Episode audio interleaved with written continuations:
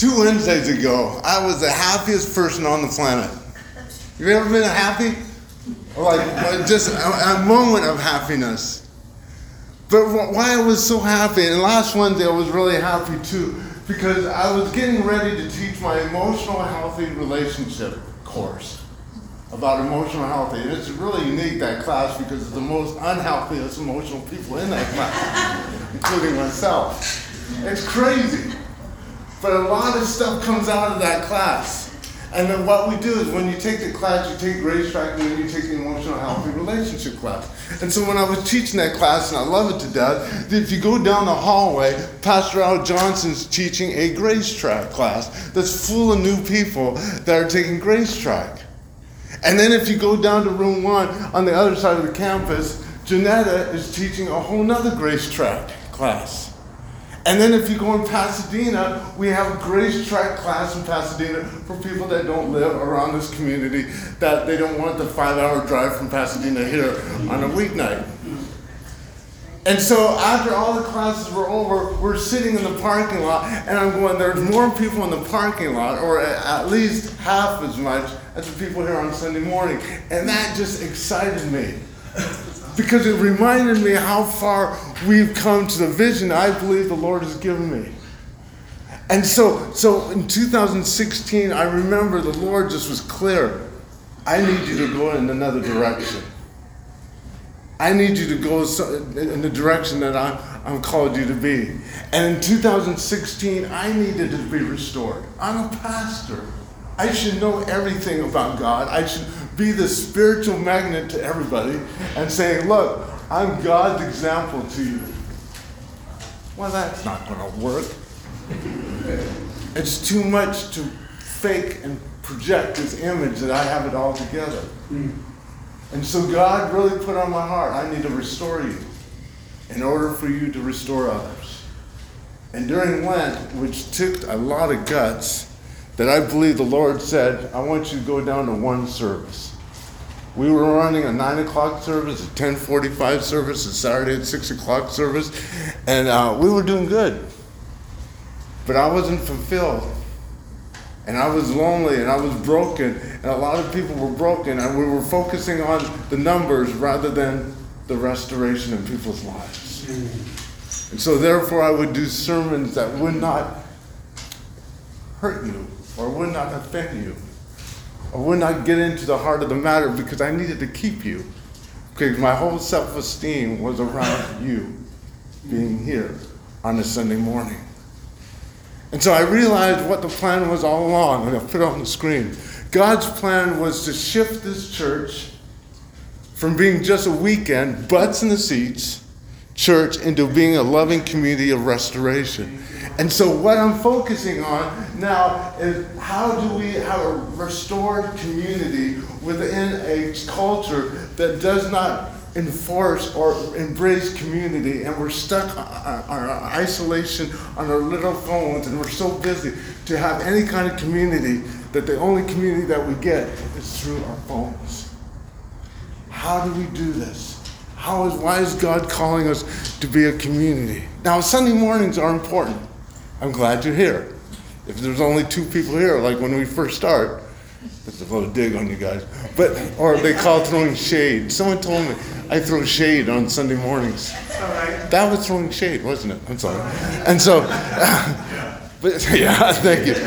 So don't get me wrong. I still want you to come on Sunday mornings, and I think that's vitally important. But what is God as people is doing in people's lives is exciting me to see the brokenness being healed, to see relationships being restored, to see people changing and having the joy in their lives that they never had before. But here's the shift, I think. There first had to be a shift in my heart in order to be a shift within the church. There needs to be a shift in your heart before there's a shift in your family. There needs to be a shift in your heart before there's a shift at your work. And then there needs to be a shift in your heart before there's a shift in your perspective on life. Amen. Your perspective changes much more quicker than your circumstances. Mm-hmm. Right? I can change my perspective with the Holy Spirit to say, What do I need to see in this situation? What I, how do I embrace the joy in this situation? Because the joy of the Lord is not dependent on the circumstances around you, but the inner experiences you have with Christ. Can you imagine your happiness is just dependent on the circumstances? Mm-hmm. Your happiness goes like this, doesn't it? Boom, boom, boom, boom, boom. And so I've noticed this that when the shift came in my own heart, that the real Kevin came out. Now, I hate to use a metaphor, but dude, this guy was in the closet. This guy was asleep. This guy was in his comfort zone. As a pastor, I was in autopilot. Six o'clock, Sunday night, Saturday night, boom, boom, ha ha, joke, joke, joke, hallelujah, praise the Lord, he's risen. Sunday morning, nine o'clock, nine o'clock, hey, at the door. Okay, I got 15 minutes, then another comes through. And so, therefore, we were on autopilot. The giving was up, the attendance was up, everything was up except me. Because I knew I was being disobedient. I knew that the Lord did not put this on my heart. See, watch this. And this is usually, it's interesting. Faithfulness to our calling of who you are as a person usually takes a back seat to success. Once you start to experience success, you want to maintain it. So we begin to operate in fear of losing what we've gained. We get tempted to lose the courage it takes to remain faithful to God's calling in our lives. You know how many people are stuck in jobs they hate because the pay is good? It's not who they are. There's no fulfillment in it. You know, uh, I've been working with, you guys know Brooke, he did the announcements. I've been working with him 21 years. He has no filter when it comes to me. He just tells me like it is. And he, Brooke forms it into questions. He doesn't make statements. And he said to me, this is what I heard, it wasn't exact. He said, Where's your courage? You used to have courage. We were playing it safe. I go, dang. You're fired. Get out of here. you know, when someone tells the truth in your life, you don't want to hear it. And that's hard. Because you know that not only that you think you're hiding something, it's obvious to other people. And I told him, the reason I'm playing it safe, because I have more to lose. See, when I first started here, I had nothing to lose. I had no money. The church was in debt. We had seven people in the church. What do you lose? Seven people? Okay, I lost seven people. I closed the church, and the conference gets these million dollars worth of property. But I have more to lose now. So I don't take as many risks. But God doesn't tell us to live in comfort, He calls us to take the risks. And so, therefore, when I focus on what God has called me to be as a person, rather than what do I have to lose. Therefore, now we're in the center of God's will. Because to do that takes risk. Now, a lot of us do this. I'll take the risk, but God needs to tell me what the 14th step is. And I can calculate and see. When, when I was told to go down to one service, I think it was Peter that asked me this question. If I'm wrong, Peter, then say I'm wrong. So when I went down to one service, Peter went up to me and says, What's the plan? What's the plan after? And you know what I said? I don't know. All I know is I need to do this step. And so the farther out we're thinking of obedience, the more safe we play. What if? What if? What if? But if God's telling you to do something or be something, then take the step. God will figure it out. God will show it to you. And so I'm thinking, what would happen? How about if it declines? How about if I get fired? How about the board fires me? How about nobody likes me? How about my wife leaves me? Have you ever done that? How about this? How about this? You know, how about a bird hits me and I die?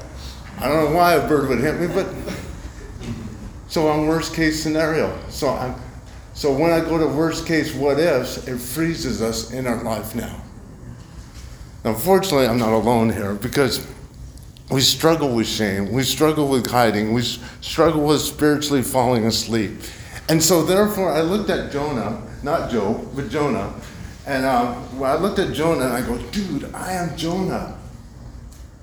Because this dude, what he did, he said, he, I heard from God. I want something, dude. God made it clear. This is what I want you to do. And he goes, I ain't doing it.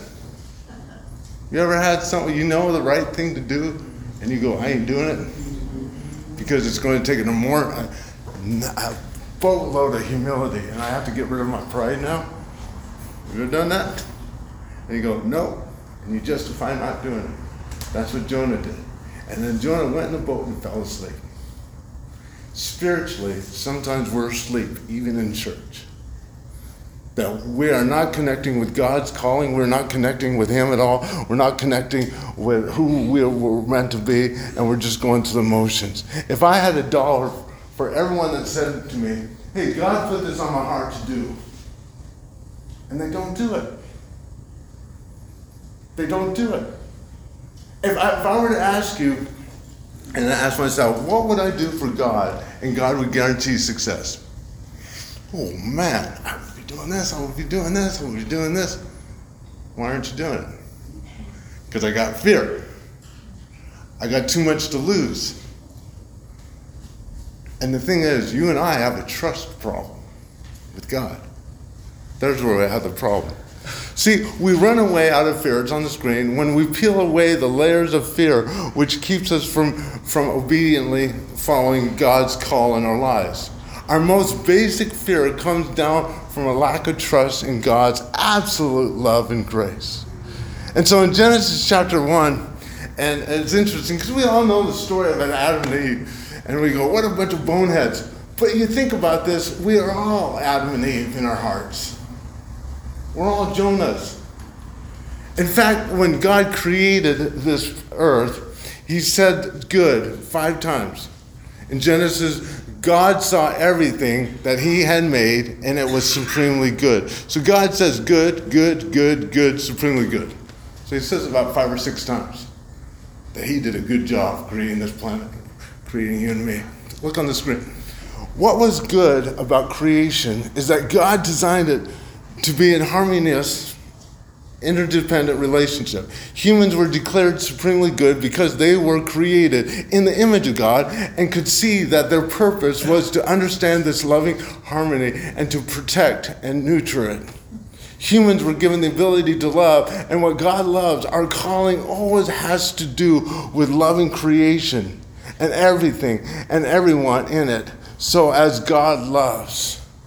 But there's something that's deeper here. And Lisa Sharon Harper, who is a theologian, said this on the screen.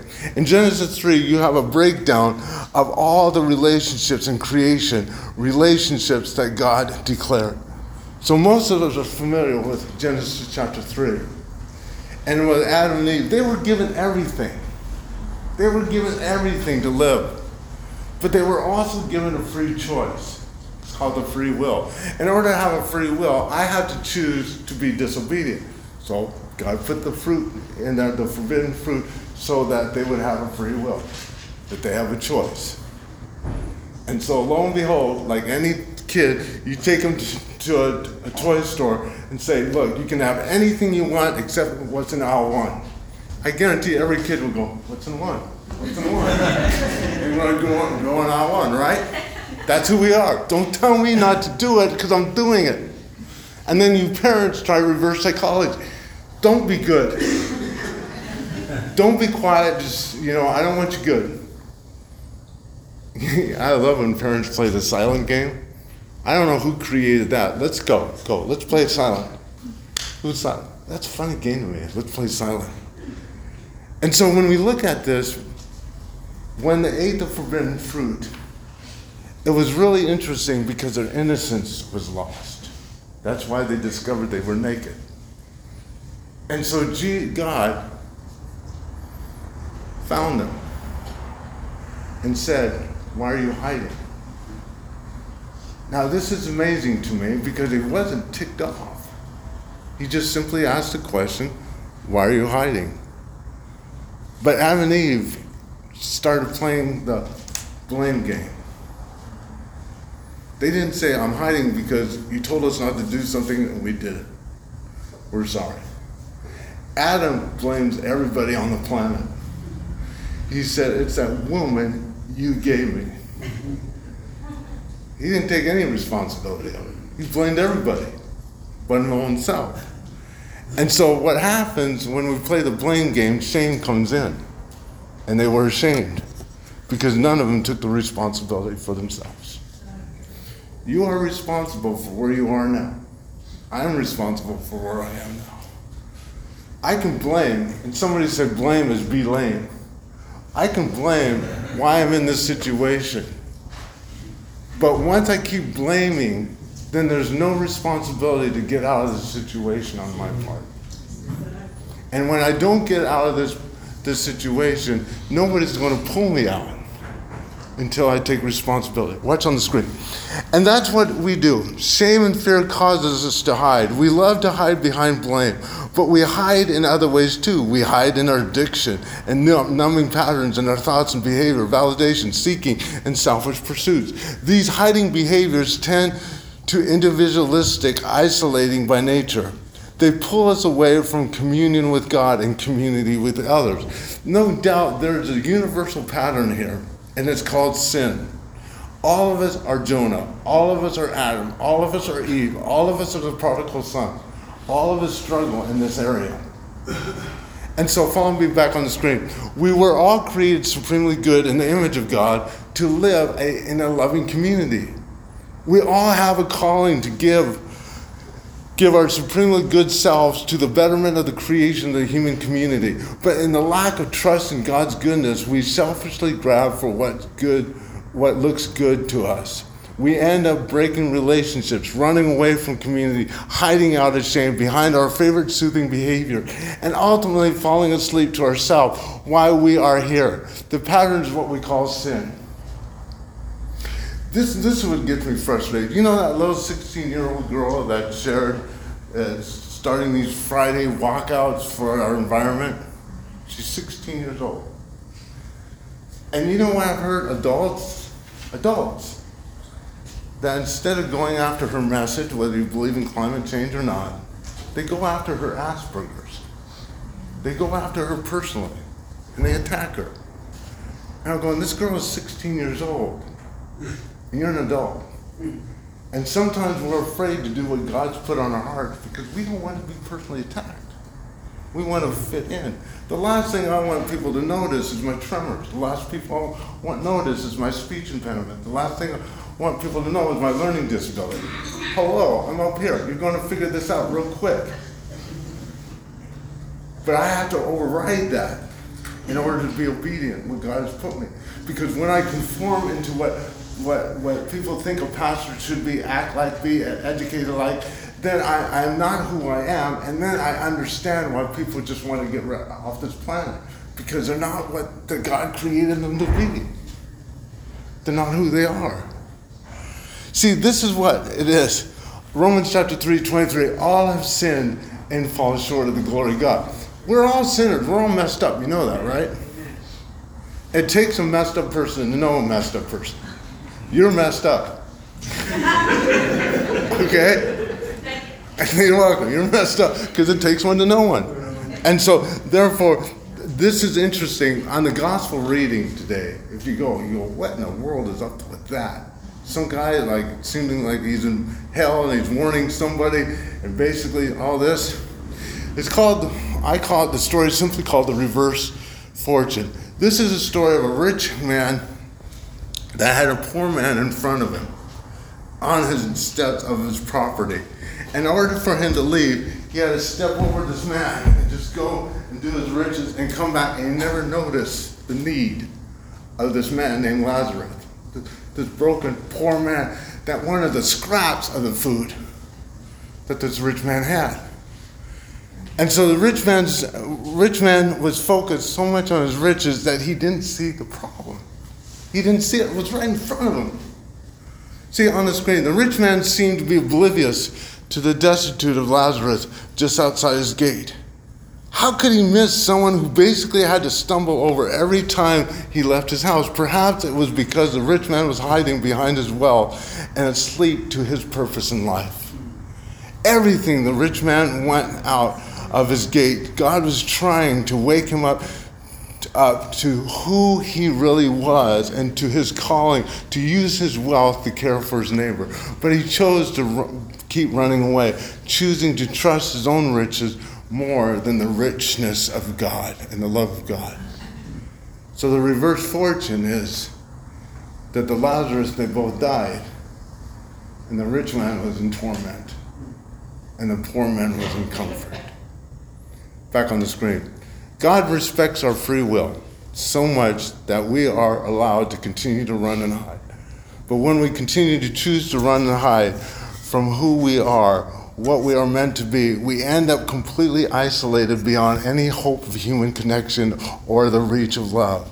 We get there by our own choosing. Some people refer to this, a state of loveless isolation, as hell.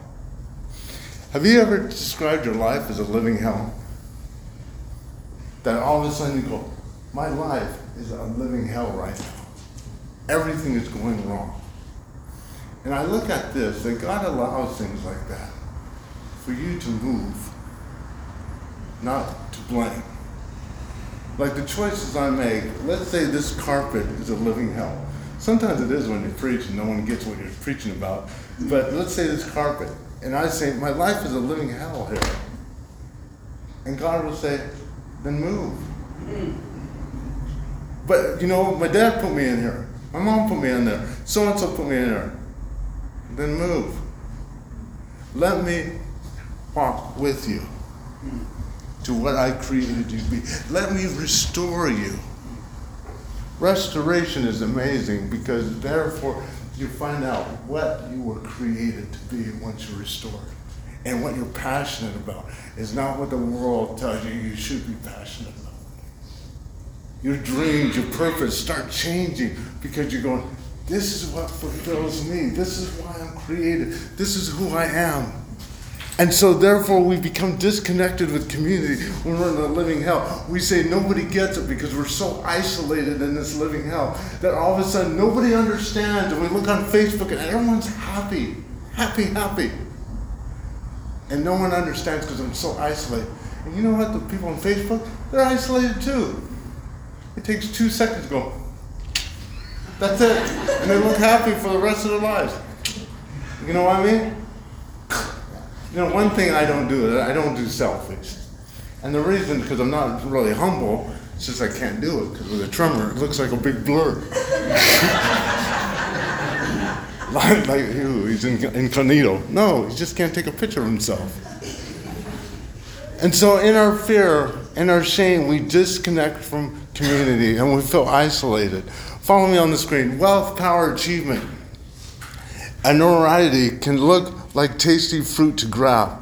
We think it really brings us fulfillment, but the only thing that really satisfies is a loving relationship with God, others, and creation. We were created to be in a loving relationship, and our deepest calling is always related to some way to the restoration of our loving relationships. All of us want to be loved, right? Unless you're just sadomasochist and go, you know, I love being hated. But you know what? The problem is, many of you are projecting what you think people would love instead of being who you really are. You ever done that? When somebody says, I love you, Pastor, and I go, You don't even know me. You know what I'm projecting. You love what I'm doing here. But man, when someone knows you on all your flipping flaws, and they still love you, they still care deeply about you. I learned this from God, but I learned this from my wife. She loves me for me. First person I ever allowed me to be me was to her. Because that love is so important. And how I did that is understanding the love of God, how He loves me. I'm well pleased. God is well pleased with me before I did anything. God is well pleased with you before you do anything. And then we trust in His grace and God. He gives the best of it. Look back on the screen.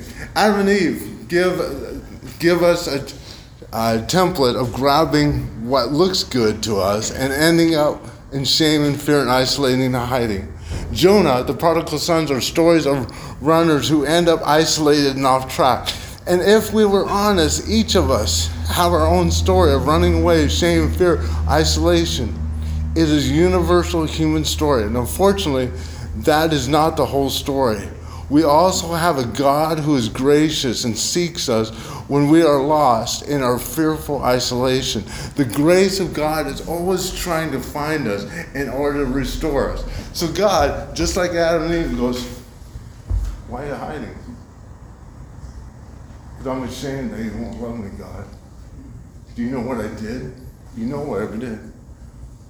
But I don't get why you're hiding. I love you.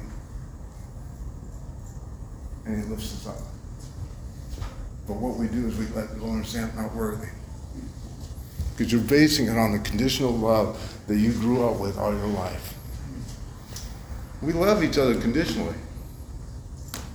So if I act a certain way, then you'll love me. If I don't act a certain way, then you don't love me. If I, I look, if I, 10 minutes, if I just went crazy right now, would your grace cover me? Or would you go, dude, I'm out of here, this guy's nuts? And so this is where we experience unconditional love. It's from Him. He brings us back from the isolation that we're lonely, the isolation that we think nobody gets and understands. And how He brings us back, He brings us uh, that brings us back within the community. And this is where our grace track continues. We're on a series as we go through Grace Track, and I want to encourage you. We'll start Grace Track in March. I want, I want that place. Ooh, shouldn't be doing that? Yeah, I'm dead drunk right now. I'm just dead drunk. But I want to encourage you to be in a community. You face this way, I face this way, an hour and 15 minutes, you go home. But it's time to get to know one another. Because when you hear stories like I heard stories in the emotional healthy, stories that I heard Grace we're all in the same boat. We're all going through some difficult times. We all can encourage one another. And the thing is, the best thing to do is people that get it, people that understand, and give grace to me as I give grace to others. May the Lord bless you, and may the Lord bless His word.